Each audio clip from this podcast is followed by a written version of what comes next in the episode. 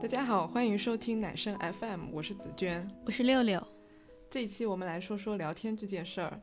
嗯，我在很多年之前就对聊天有关注，当时我是看到了一则作家轶事，具体是哪两位我已经想不起来了，就是那种从来没有见过面，横跨两个州，然后他们两个最后在欧洲某个国家偶然遇见了的这样的一个故事。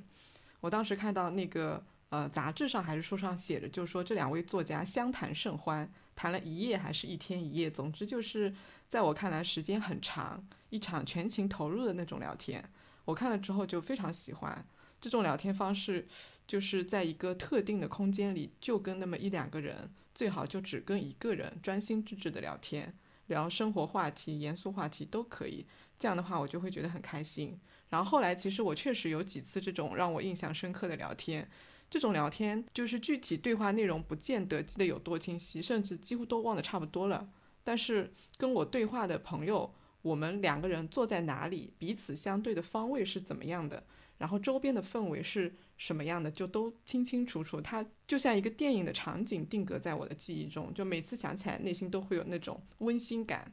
就比如说三年前我刚辞职的那段时间，我就，呃，经常坐我同事的车回来。这同事他叫小芳，然后小芳她是住在离我们小区一公里远的小区里面。就如果我们下班是前后脚的话，她就会顺路带我回家。然后我们在车上的那半个小时就会一直聊天，我印象特别深，我就很喜欢在隧道里的那一段路，就在隧道里聊天的时候会有那种时间的模糊感，就好像全世界就只有我跟他两个人在聊天，就非常非常喜欢，印象也很深刻。然后后来还有过几段其他的呃类似的，但是时间要长了很多的聊天体验都很不错，比如说跟你也有一次，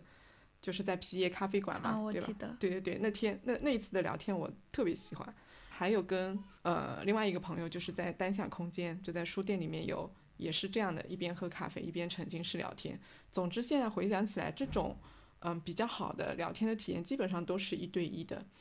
所以就是有过好的体验之后，就会对不好的聊天就会很敏感。就一旦让我觉得这个聊天感受很差，我会觉得在浪费时间，尤其是在线上聊，我我我觉得线上聊天更不容易聊好天。也有可能是因为不知道对方是个什么状态在聊，就把握不好。对，嗯，当然也会有一些感受很好的线上聊天，比如说就还是那个小芳，就这个月我跟他有一次线上聊天，大概聊了两个小时，因为我后来回去看了一下时间线，就从十点半左右差不多聊到了十二点半，然后这两个小时我们都集中在聊同一个话题，就从来没有扯远过，所以我就觉得很过瘾。文字的吗？对，文字就彼此交互特别的密集。然后这种密集的聊天，线上现在就是我已经很少拥有过了。对，就就是一方面是很难找到这样的对象，另一方面我觉得可能大家事情也多，就聊天的时候你不知道他干什么去了，或者我干什么去了，就总是会被岔开。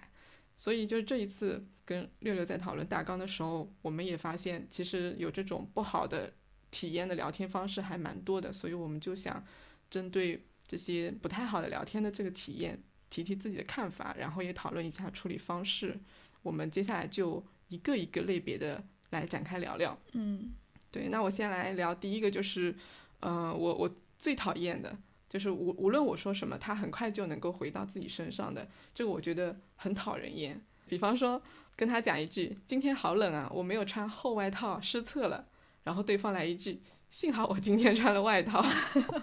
这个对话是就是我的真实经历，我到现在还记得这么清楚，因为那个时候确实有点震慑到我。就是在一四一五年那会儿，这个对话发生的地点是在室外，就这两句话。然后我当时一下子就意识到对方这种回应很不妥当，因为当时我我跟他我们两个是恋人嘛，所以我就很直言不讳的就大概跟他表达的这个意思就是说，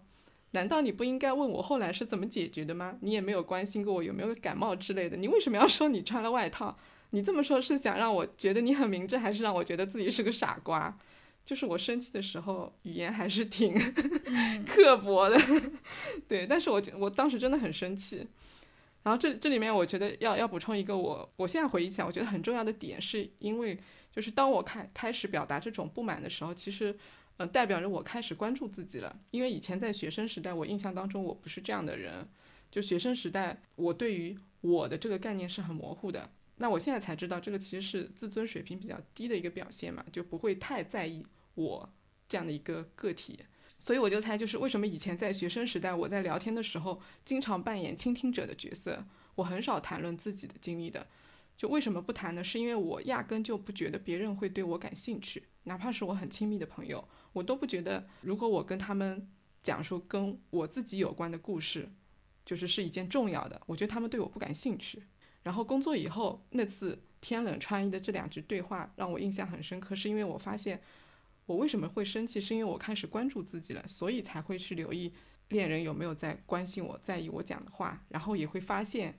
这样的一个特征，可能不只是他有，可能有很多人都这样的。嗯，所以现在跟朋友如果在线上聊天的话，我也会对这种对话方式很敏感，就是我会觉得这样的聊天的话，我就成了一面镜子。就这个镜子其实是有点贬义的含义的，就是说无论我讲什么内容，对方都能够在我身上找到一个跟他自己有关的他的自己的经历和故事，然后他就开始来讲他自己的事情了。就这样的一个聊天的对话，如果一直下去的话，其实就代表着对方自始至终都没有看见过我，他是在聊天的过程当中寻找能够跟我产生对比的那些要素，然后这个要素找到了之后，他就通过这个要素去。回看他自身，然后再把他自身展现给我，就是有这种感觉。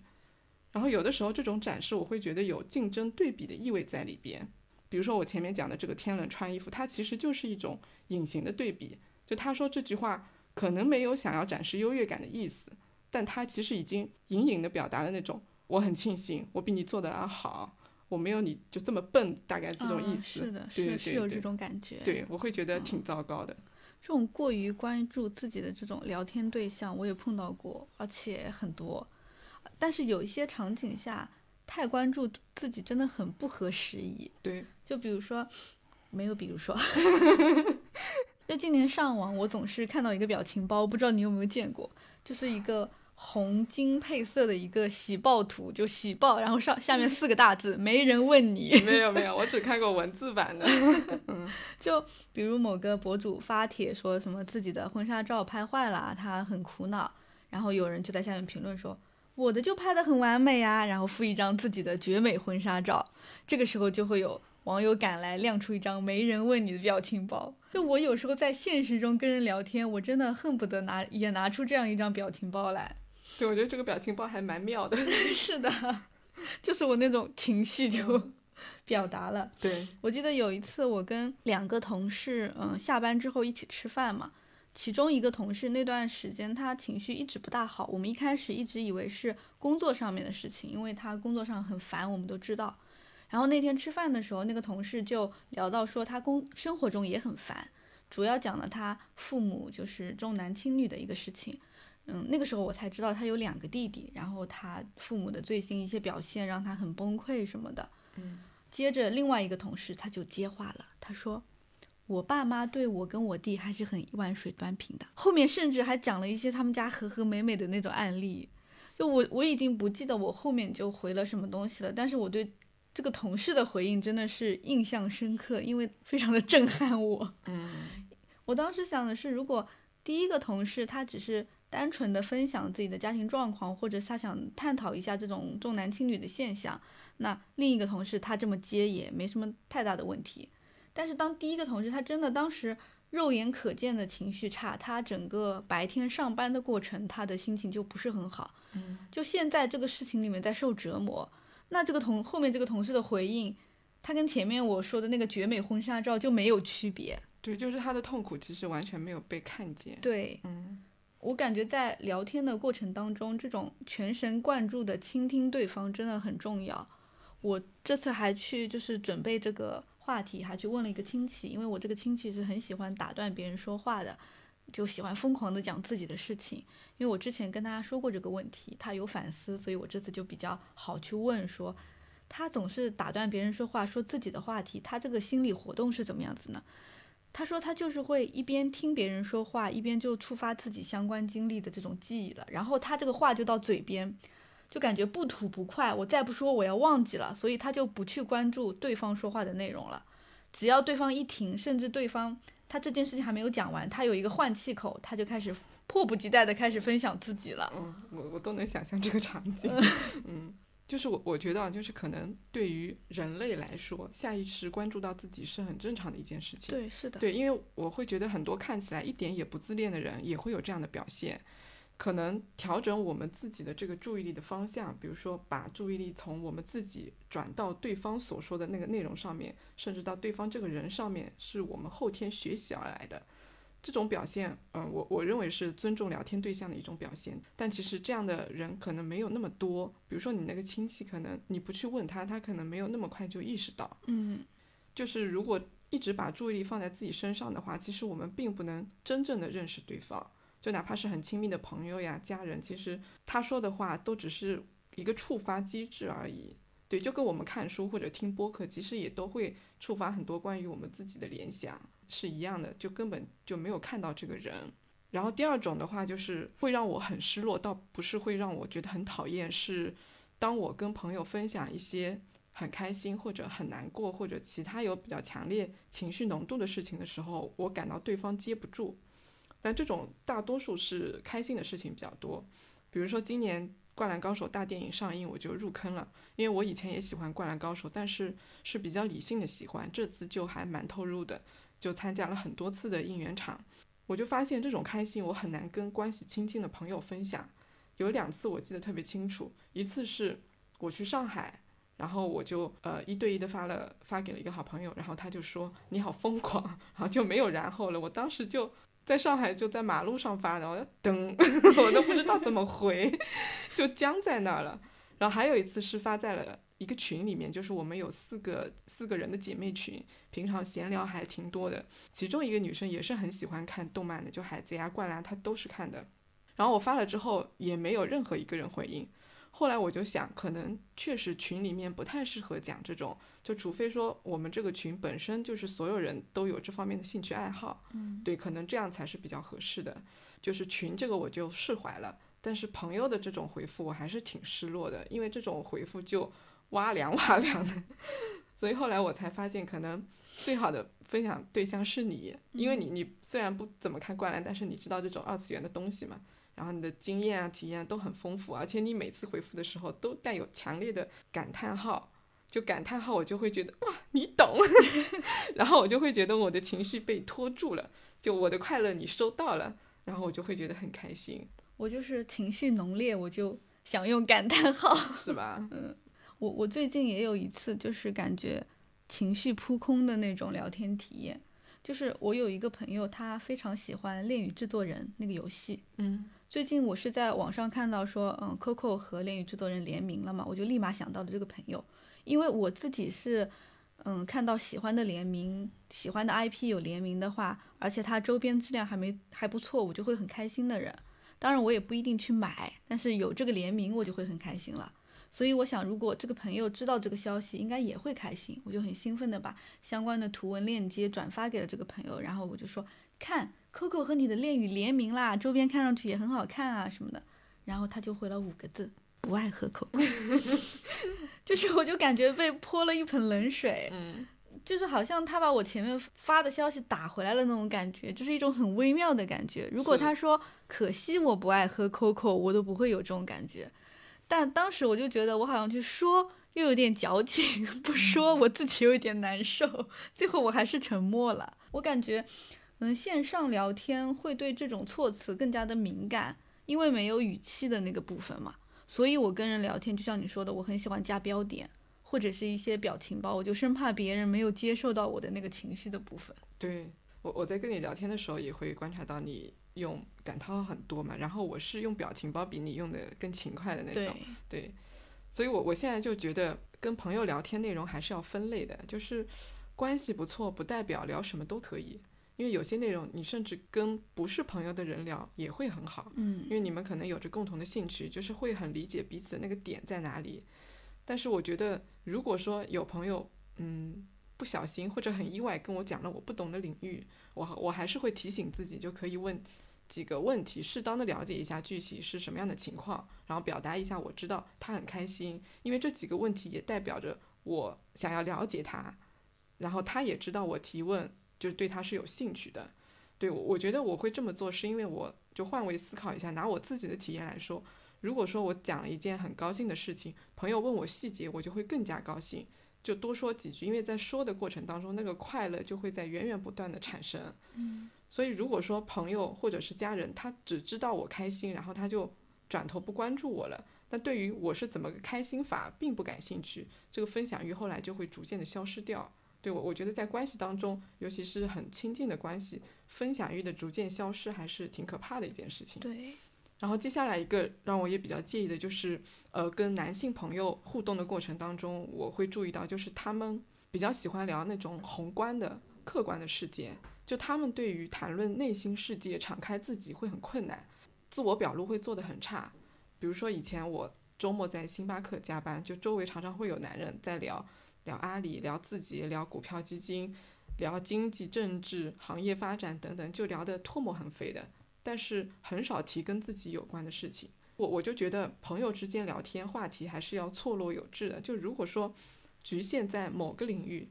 就两个人并不能拉近关系，甚至两个人未必真的了解彼此。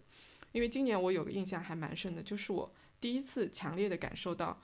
呃，对于有些男性朋友来说，跟他们聊到那个私人话题的份上，你才真正的看到了他的内在的一部分。嗯，但是你要怎么看到他的内在呢？或者要怎么让他敞开心扉呢？就需要一些催化剂，比如说酒。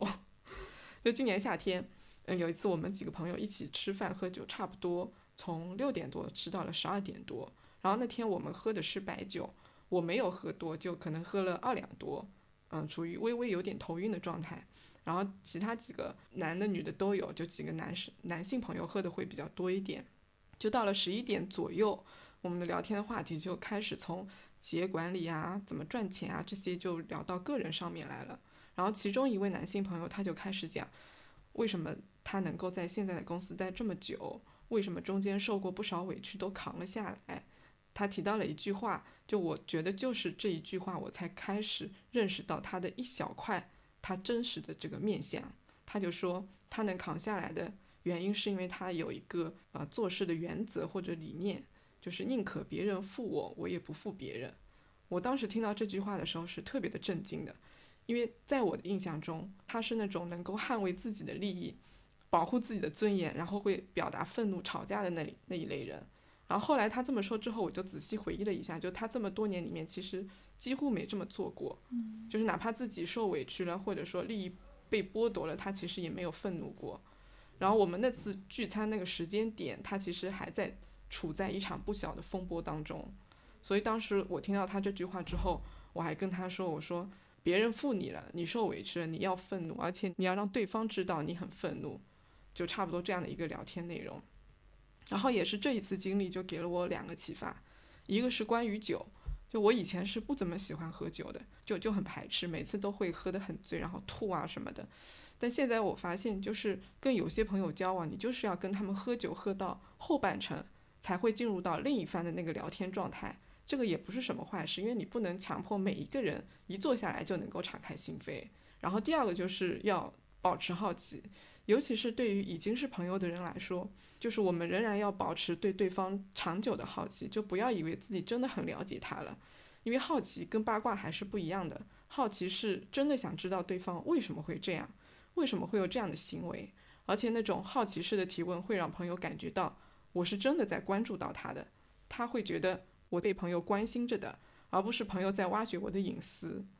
而且呢，就是你通过好奇提一些问题之后，我可能也会获得一些信息，我就会真心的会想要去帮他。但这种帮助也不是说好为人师啊，或者是低位说教的那种帮助，我觉得区别还是很大的。但这个是我我觉得还是比较难做到的，因为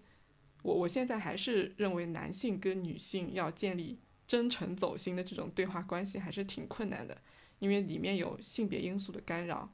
就是你一场好的聊天需要两个人相互尊重、平等对待。如果没有这个前提的话，就算我们女性对他保持好奇，想要主动聊这样的内容，他也是聊不起来的。但是男性跟男性之间怎么样不关我的事，因为我是女的，他们爱怎么聊就怎么聊。是的，对。我发现在我身上跟男性朋友聊天也会有这样类似的情况出现，而且从去年开始，我发现我跟一个女性朋友聊天，我也感受到了这个方向的一个变化。嗯，我们的聊天内容好像越来越跟自己无关了。我们在可能各种场合有尝试过聊天，就聊各种外部事件，什么社会新闻啊、娱乐圈的八卦呀，还有其他朋友的八卦，有些甚至他聊的那个朋友我根本就不认识。嗯 对，还有某些什么电视剧、动漫什么都聊，但是我们不聊自己，我们只聊这些。开始我还是会聊一些我自己的一些变化或者情绪的，但是他对他个人的分享就几乎没有了，就感觉他身上好像有一层壳了，他不再愿意把他一些很私人的感受啊，特别是一些脆弱分享出来。我就觉得我们的关系在慢慢的疏远，嗯可能我感觉可能是因为前两年他有很长一段时间回老家了，那段时间我们不管线上和线下的联系都很少，可能再见面没有那种亲密的感受了，我也不知道。我记得印象很深刻的一次是我们两个人一起按摩，然后足浴的时候是在一个包厢里嘛，当时看开着电视放电影，放的是很久以前看过那种电影，就电影声音小小的，然后灯光就很昏暗的那种。包厢里面也就我们两个人，就很好的一个聊天场所。但是我们两个人可能泡了有一两个小时吧，嗯我们全程在聊电影里面的画面，就是这个演技不错啊，那个剧情有 bug 啊什么的。就你虽然聊了很长时间，但是聊完回去之后，我就觉得心里空空的，嗯，然后又有一点焦虑，就是感觉跟他越来越远的那种焦虑。就是你好像试图要抓住他或者靠近他，对，但是他不让你进去的那种。对，但是我又越来越难开口，主动开口问了，就是有什么个人开心的事情或者个人难过的事情，越来越难开口问了。就他长期的不主动说，我就会觉得问了是不是冒犯，而且因为跟他个人的对他个人的了解越来越少了嘛，我就没有那个切入口，我就不知道问什么问题了。对，嗯，就感觉当聊天内容完全是外部世界的时候，朋友之间是没有那种很亲密的感觉的，哪怕你们一天到晚在聊天。嗯，所以他其实也没有问过你这种跟你个人有关的问题。对，但我会主动说。哦。那接下来就是我我再说一种就聊天情况，我觉得跟跟你讲的这个还有点像的，就是开始聊周边的一些事情嘛。嗯但是我我讲的这种情况还不是影视剧啊什么的，就是完全是讲跟身边的人有关的事情，比方说室友啊、男朋友、爸妈这种，就是这些人的生活经历或者遇到的困难啊等等。然后我今年上半年就经历了一次算是呃比较大的矛盾，就是源于这样的一个聊天的内容。就是跟我的一位女性朋友，我这位朋友可能会听到这期节目，因为以前有几期她听过的，所以如果说她听到的话，我觉得也正好趁这个机会说一下我当时的心理活动。嗯，就是我我当时的想法是这样的，就是如果说嗯、呃要跟我聊他身边人的具体的事物的话，我就会想要知道我的朋友对这些事情的态度，或者是观点，或者是评价。或者是把这些事情给它抽象化，变成一个广泛的话题来讨论。就是我我会去不自觉的抓聊天的那个目的，不然的话我就只是听了一件流水账一样的事情，而这个流水账它甚至都不能构成一个故事，就是它是没有情节起伏的。然后以及说，我会发现我自己，如果说我听了一段时间之后，仍然判断不出来他讲述这些事情的目的是什么，我整个人就会开始烦躁起来。我一烦躁，我打出来的字就会。那什么，对吧？就是会让人感觉到的。然后那天我实在是控制不住了，我就会觉得我不能够再忍受了，我需要让他知道我真实的感受。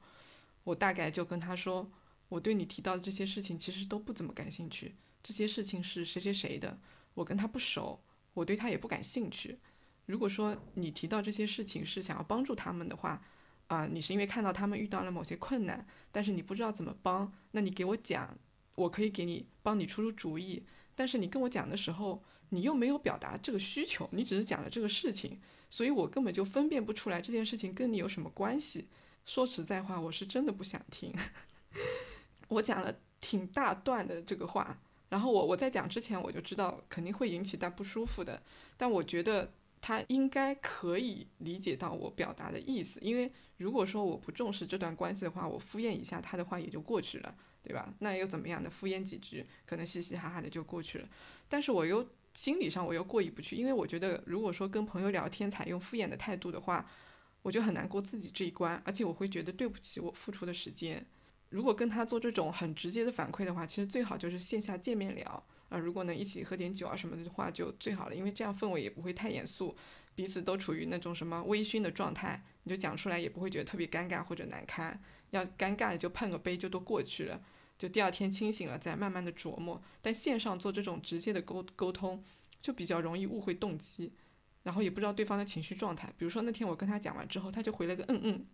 嗯，然后我们就一个多月就没有讲话，我就不知道他自己是怎么消化这个情绪的，但是我也不知道怎么问，就感觉有种是你制造了这个冲突，你还想要去那个问对方，哎，我有没有伤害到你啊？这种感觉很没有礼貌的话，对，所以我就只能等他自己来找我，所以他差不多过了一个半月之后来找我，我就知道他其实没什么，他还他说他还担心我生气，所以我就觉得其实我跟他是能够做这种直接沟通的。对，就就还算比较成功，但是中间也有一些波动。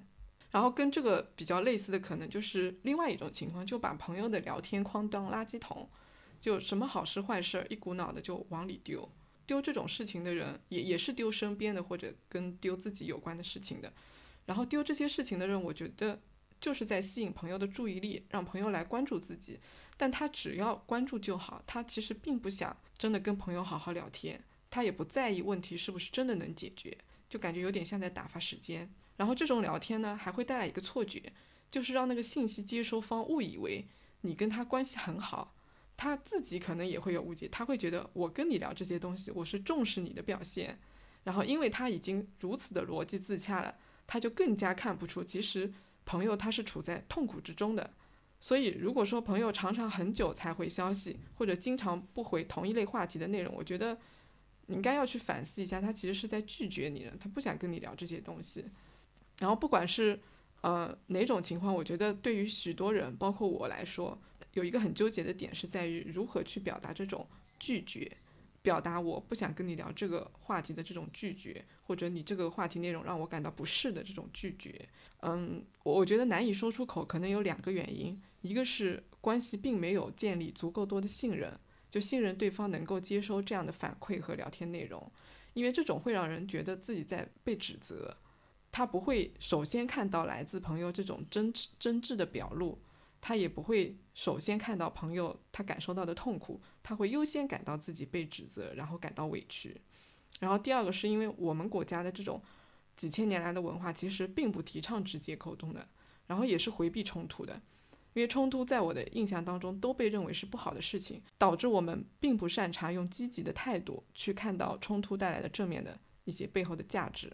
那我觉得就是，如果一段关系当中两个人聊天，彼此或者其中一方觉得表达拒绝性质的话语会有压力的话，那他就会倾向于不说真实的话。那这样其实这两个人的内心世界始终是没有办法靠近的，所以也就不能够建立真正亲密的友谊。或者说也没有办法展开有效的合作，因为一定有其中一个人他保留了一部分真实的意见。呃，我前几天看了一本书叫《Unbound》，它里面有说到，相对来讲，女性更难处理被拒绝的情况，因为女性更少提要求，提要求就会有被拒绝的概率，所以女性提要求提的特别少。但是这样一来的话，就没有办法学习到处理被拒绝的这种技巧。嗯，我有的时候也会反思，就在我的友情或者爱情关系当中。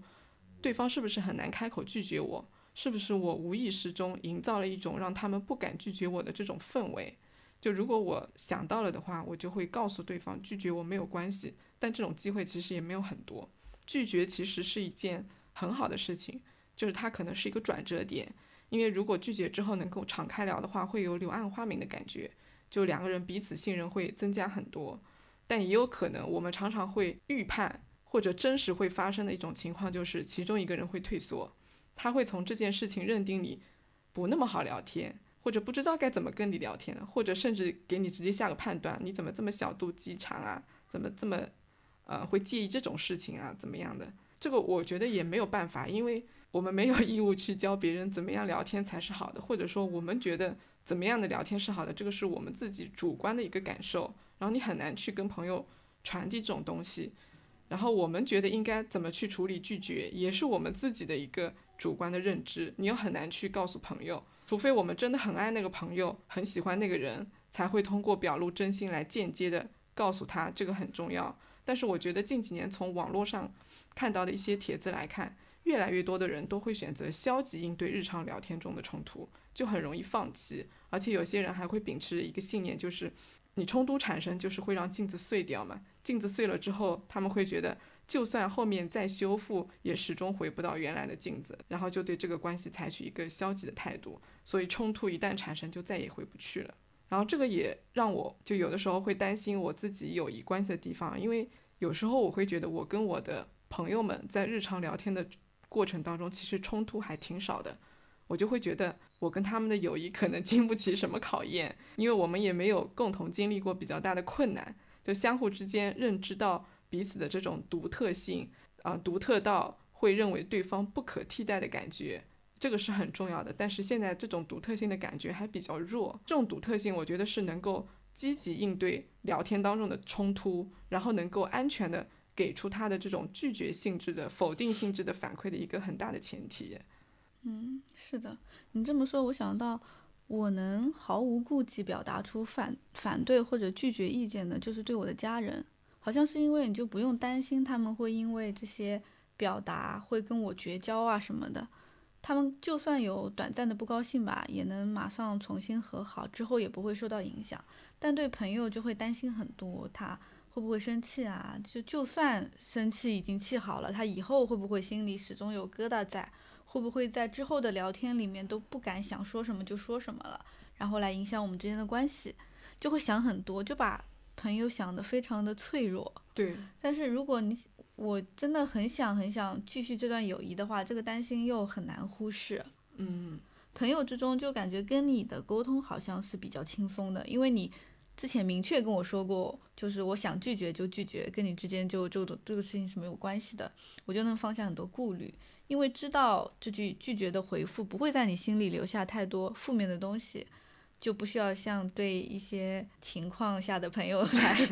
用沉默来粉饰太平。嗯。我我这一块也是逐渐培养起来的，我觉得应该是今年就进步会比较大，因为我今年年初我专门处理过这个问题的，就是我发现我有的时候在面临被拒绝或者说被否定的时候会感到自我怀疑，但我觉得我不想被自我怀疑这样的一些呃消极的情况给左右，嗯，对，所以我就觉得这个问题我必须要解决掉，我我觉得我的自尊不能这么的脆弱，所以后来我就开始练习，就是收到负面的反馈之后。我就比较能够下意识的去想对方为什么会这么说了，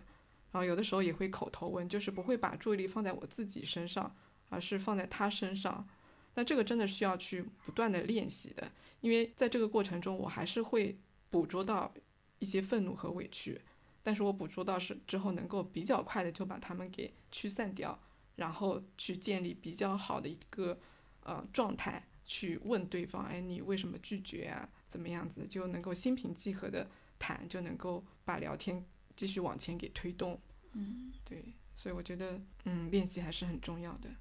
然后下一个情况就是，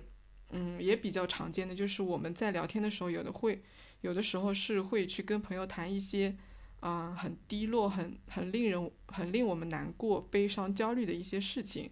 就这种事情一般是，嗯，会比较难处理，然后我们就会去跟朋友聊。这种聊天内容让我不太喜欢的一种状况，就是给了朋友建议他不听，然后他不听呢，也不给你个反馈，就说，哎，你上次给我的建议，我觉得不太适合我，我觉得还是怎么怎么样好，就通常好像不会有这样的反馈，然后过段时间之后，他相同的这个困难又来了，就再来一遍，我就会怀疑，那我们之前在做什么呢？我我就白给你讲了。后来我我才发现，就是问题的原因是在于。就那些说自己痛苦经历的人，在大多数时候都不会明确表达他们聊天的诉求，就他们只是在讲述这件事情，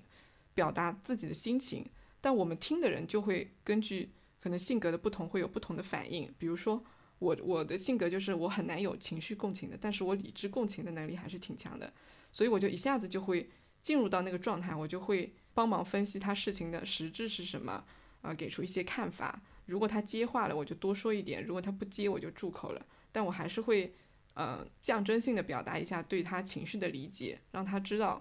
就是我知道他现在是什么情绪，我看见了他的情绪，就还是会做一下。因为我觉得很多人都是不善于安慰的，安慰本来就是一件很难的事情。对我来说，我就会很想知道朋友告诉我，希望我帮他做什么。对，如果说我我能够知道我做什么对朋友来说是有效的，那我就会觉得很高兴。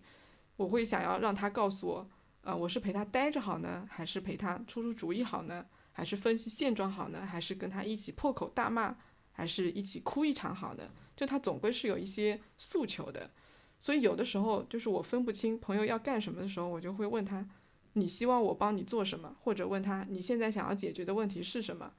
没完没了的讲事情，而，另一个人听着就是一种高质量的陪伴，是关系好的证明，就不是这个样子的。但是这种问题呢，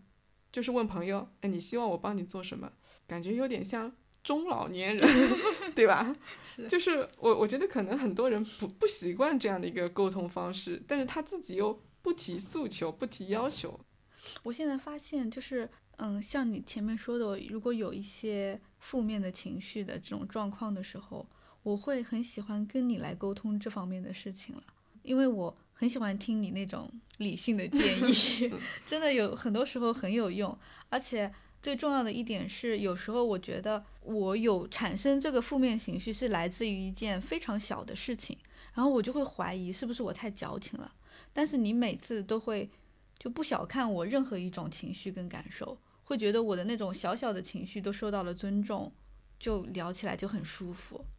我记得去年有段时间，我刚开始独居就不太适应。虽然我跟朋友联系的还挺频繁的，也经常约人出门，但还是会感觉很孤独，就是那种感觉不一样。嗯，这个事情我有跟你微信沟通过嘛？对。但在跟你沟通沟通之前的话，我其实有跟另外一个朋友聊过这个事情。那次是跟那个朋友去逛街，商场里逛街。然后我们两个人走着的时候就开始聊各自的近况，我就说了这个事情，说先说我当时搬家，反正有一些奇葩的经历，然后讲到说新的环境啊，包括当时紧急搬家下不得已搬进的这个房子也不喜欢，又是第一次一个人住，就各种 buff 叠加，就导致我每天晚上心情都很不好，很孤单。这个朋友是自己独居了很多年的。我聊这个话题，其实是有期待他能分享一下自己适应的过程，给我一些建议，或者他有没有跟我类似的一些阶段、类似的一些情绪，可以给我一些安慰嘛？结果他说没事，习惯就好了。就我当时是很失望的，就觉得他好像认为困扰我的这些情绪是不值一提的。嗯，我就耿耿于怀了一段时间。不过我现在想想，可能是跟我们当时聊天的环境有很大的关系。因为我们是在商场里面在逛街，就一边走一边聊，这种环境可能就不适合聊这种走心的话题。因为当时，虽然我们逛街确实没有明确的目的，一定要买个鞋子啊，或者是买个包什么的，就是随便逛嘛。但脑子里要处理的信息太多了，就是那些门店啊，就是你要不要进啊，然后你脚下路线要往哪里走啊，等等，你就很难的去深入的去聊什么话题。嗯，我记得。嗯，上一次跟你说聊得很爽的那次聊天是发生在咖啡馆里嘛，就一边喝咖啡一边聊的。可能这种可以把大部分精力专注在聊天上的环境，会更容易让我们进入，让我们获得满足感的这种聊天。对，所以我觉得就是如果要有一场好的聊天，可能需要那种专门的空间，比如说在公园里散步。或者在咖啡馆、酒吧，或者家里面的客厅，就这些都是很不错的聊天场所。嗯，就我现在甚至都觉得，如果聊天聊得好的话，你会有那种美学上的享受。嗯，虽然我也不知道美学是什么，但总觉得那样的聊天很有美感。是的，对。然后最后一种聊天让我觉得时常受挫的就是聊严肃的话题，比如说哲学、社科啊，或者是性别有关的一些话题。嗯，这种话题我通常很难跟老朋友聊。就跟新朋友以及说在读书会现场聊的会比较多。我之前看侯麦的那个四季的故事，他每一个季节都有大量的聊天内容，在饭桌上啊，在海边啊，在花园里，就是聊什么的都有。尤其是春天的故事这一部片子里，我印象很深，就他们直接在饭桌上讨论起哲学话题来，就让我觉得很羡慕。就我不是说聊哲学很高大上，而是这种很正经严肃的讨论。就在我以前的朋友交往当中是非常少见的，就大家对这种严肃的讨论好像会直接下意识的回避掉。那性别有关的就更加不用说了，说几句跟性别有关的，你太极端了就脱口而出。就是有些人他会因为看不到性别歧视这个现象，他就会竖起一堵高墙，就不断的做自我辩护。就这个时候，你就会发现根本就没法跟你聊，那更不要说聊其他的像政治啊这些东西了。然后也是因为就是我做了读书会之后，就从读书会里面交到的新朋友，虽然也没几个，但这几个新朋友就我们会比较容易在饭桌上或者在马路上聊这些严肃话题，就进入状态会非常快，也不会有羞耻感，也不会觉得哎这些话题过于严肃很费脑。然后生活本来就很不容易了，我们就不要再聊这些话题了，就不会有各种各样的理由。所以我就觉得还蛮开心的，因为在这样的情况下，就是你就算观点不一致，也不会觉得没面子，因为大家都是在探讨这些话题。所以后来我就在想，是不是跟交朋友的来源有关系？因为朋友来源于哪里，我们就会对彼此有一个起始的认知点，就会知道跟他的这个聊天的内容，在这个初始的领域范围内是安全的。如果说要从这个领域中往外拓展，就不那么容易了。比如说，读书会的朋友虽然可以聊这个严肃话题，但是你很难跟他聊私人的事情，对你就会觉得他好像就跟他不是那么的亲密。但像这种聊天内容的话，我就想到《爱在三部曲》，我们之前也聊过其中的两部电影。嗯，我就在想，就是 Celine 和 Jessie 能够聊得来，很大程度上可能是因为。他们能够轻松的在生活话题和严肃话题之间来回自如的切换，对，然后在切换的过程中，他们两个都是能够接得住的。那这样的一个聊天的一个氛围，很关键的一个点，我觉得是注意力的切换的问题，就是他们两个人是在轮流主导话题的，也就是说在轮流把控注意力的走向，不会让注意力长时间的在一个人身上，然后另一个人就是陪衬了。所以这种注意力的把控，我觉得是很重要的。如果说长时间的有一个人主导的话，这个聊天肯定不会有意思的。那这样也说明，其实他们两个人在日常生活当中想的还挺多的，就很会思考，同时也很善于提问。嗯，我我觉得就是想的很多，其实是一个褒义词，就跟敏感其实也应该是个褒义词是一样的。但因为现在在我们这儿，我觉得这这种词好像。是个贬义词一样，就是被污名化了，其实很不好，会让人觉得不应该聊那么多或者聊那么深。所以，我我总结了一下我自己经历，我觉得所有感受良好的聊天几乎都有两个要素，就是专心跟好奇。就不管是线上还是线下，不看手机，不看电视，专心聊天，基本上感受不会太差。然后注意力呢，就是在自己、朋友以及话题内容这三个方面来回的切换。这种聊天，我就觉得可能，如果用一个。比喻的话，就是就像跳舞，就两个人其实他有一个动态的共创的这个过程，所以从从这个角度来说，我觉得聊天是一门需要精进的技艺，就不是说我们成年了有朋友了，我们就自动会聊天。而且我也特别讨厌那种以我不会聊天为自己开脱的人，就这种说辞本质上就是看清了聊天，而且也说明他根本不会利用聊天来度过闲暇时间，也没有能力去营造一场高质量的聊天对话。嗯。你说这个，我想到我在跟一些相亲对象聊天的时候，这个借口真的经常出现。嗯，因为有时候仅仅是线上聊天，就还没有见面，我就觉得双方不合适了，就会直接拒绝拒绝，然后对方就总是会说啊，我就是不会不会聊天。嗯，比如之前有一次我在跟一个相亲对象吐槽当时的一些奇葩经历，就搞得我。很烦躁，也很累，然后心情也很不好。我是很少跟相亲对象在一开始的聊天阶段袒露我的负面情绪的，但那次真的太奇葩了，就奇葩到我就想拿这个喇叭就告诉全世界这个事情，所以我跟他也吐槽了。然后对方听了之后说：“我这几天天天出差也累死了。”就是他关注点全在他自己，就是我们前面说的那种情况。对，我就感觉他在跟你争夺注意力。对对对，后面我就又聊了几次这种情况经常出现嘛，我就说我们不大合适吧。他也是说啊，我确实不会聊天。后来我跟那个，因为我要去跟那个介绍人同步这个情况嘛，嗯，介绍人就说，哎呀，这个孩子就是太内向了，他不大会说话，他其实人是好的。放屁，我也是很内向的人，真的是，就这个意思，好像是我拒绝他是因为他聊天技巧的一些问题，他不够幽默，不够圆滑，或者不够迎迎合我，我才拒绝聊天的。但其实这种东西在。聊天体验中真的没有那么重要，有一些多了甚至还会让人反感。对对，就很刻意的嘛。对，更多的情况是他聊天中反映出来的他的一些特质让我无法接受。